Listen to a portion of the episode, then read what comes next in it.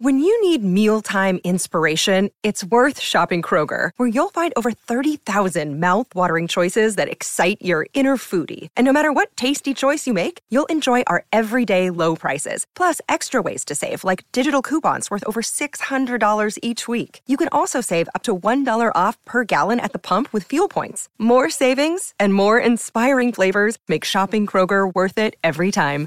Kroger, fresh for everyone. Fuel restrictions apply.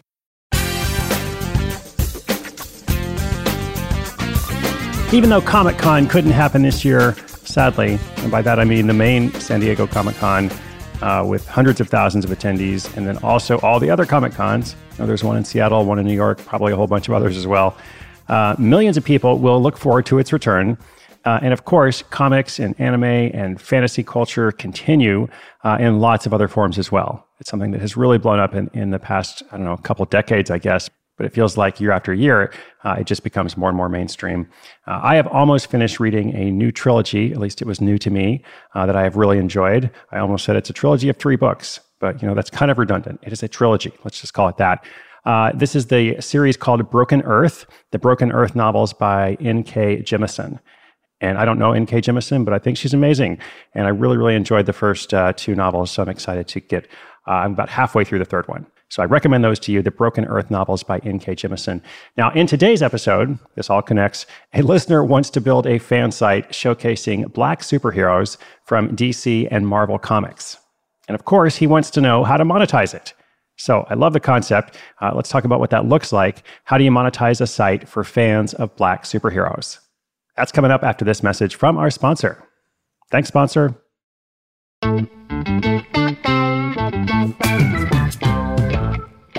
Hi, Chris.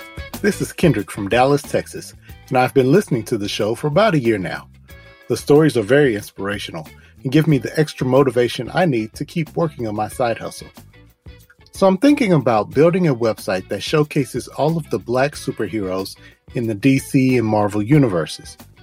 It would feature profiles of the characters, the latest news and updates, as well as where they can be found on TV shows or movies. So, my question is what's the best way to monetize a fan site like this? Preferably without plastering a lot of ads on the site, which I think takes away from the overall user experience.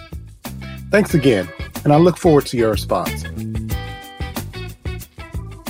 Kendrick, what's up, man? Thank you so much for listening uh, in Dallas, and uh, I'm so glad to know that you're moving forward with different ideas and such. Now, uh, as I mentioned in the introduction, I really like the idea of focusing on black superheroes. Um, but I had to think a lot about the question because, you know, business wise, it's tricky um, because you can't really do merchandise for something like this. Uh, when you're thinking about, you know, the DC and Marvel universes, it's a lot like Disney. You know, they're very protective of their intellectual property and anything being commercialized with it. So obviously, there's a ton of fan sites, um, but they keep a pretty close eye on that stuff to make sure that people aren't, you know, profiting from it in different ways. So merchandise is tough. Um, I also agree that plastering ads everywhere, you know, does take away from the user experience, uh, like Kendrick said. But I also think it, it just doesn't. It's probably not going to bring in a lot of money. So it's not really a question of like user experience versus money. I think you know if you had a bunch of ads everywhere, you wouldn't make a lot of money, and it, it would be a poor user experience. So two good reasons to not have a bunch of ads. So what do you do instead?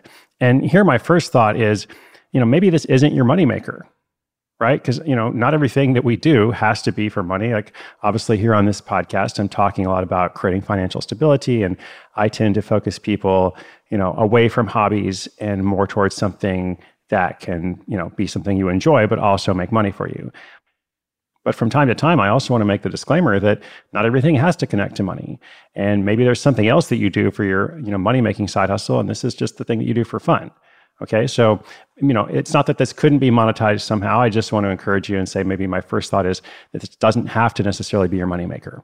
My second thought is, you know, if you're like, but I really want it to, well, if it takes off, you know, it could become a forum uh, or an online community supported by like a Patreon like donation system.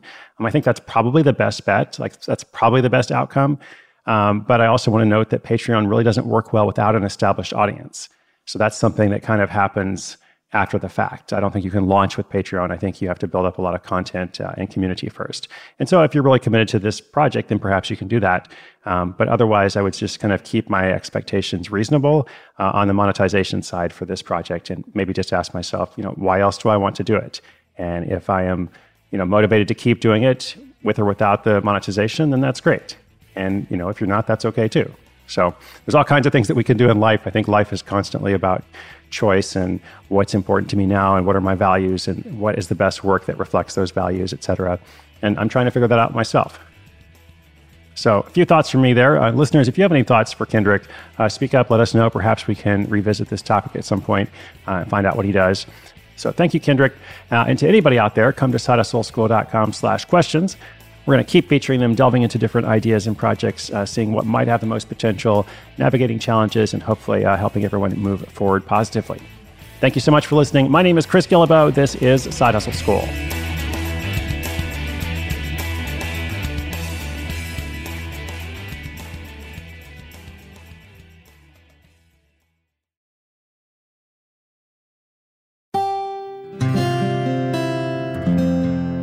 From the Onward Project.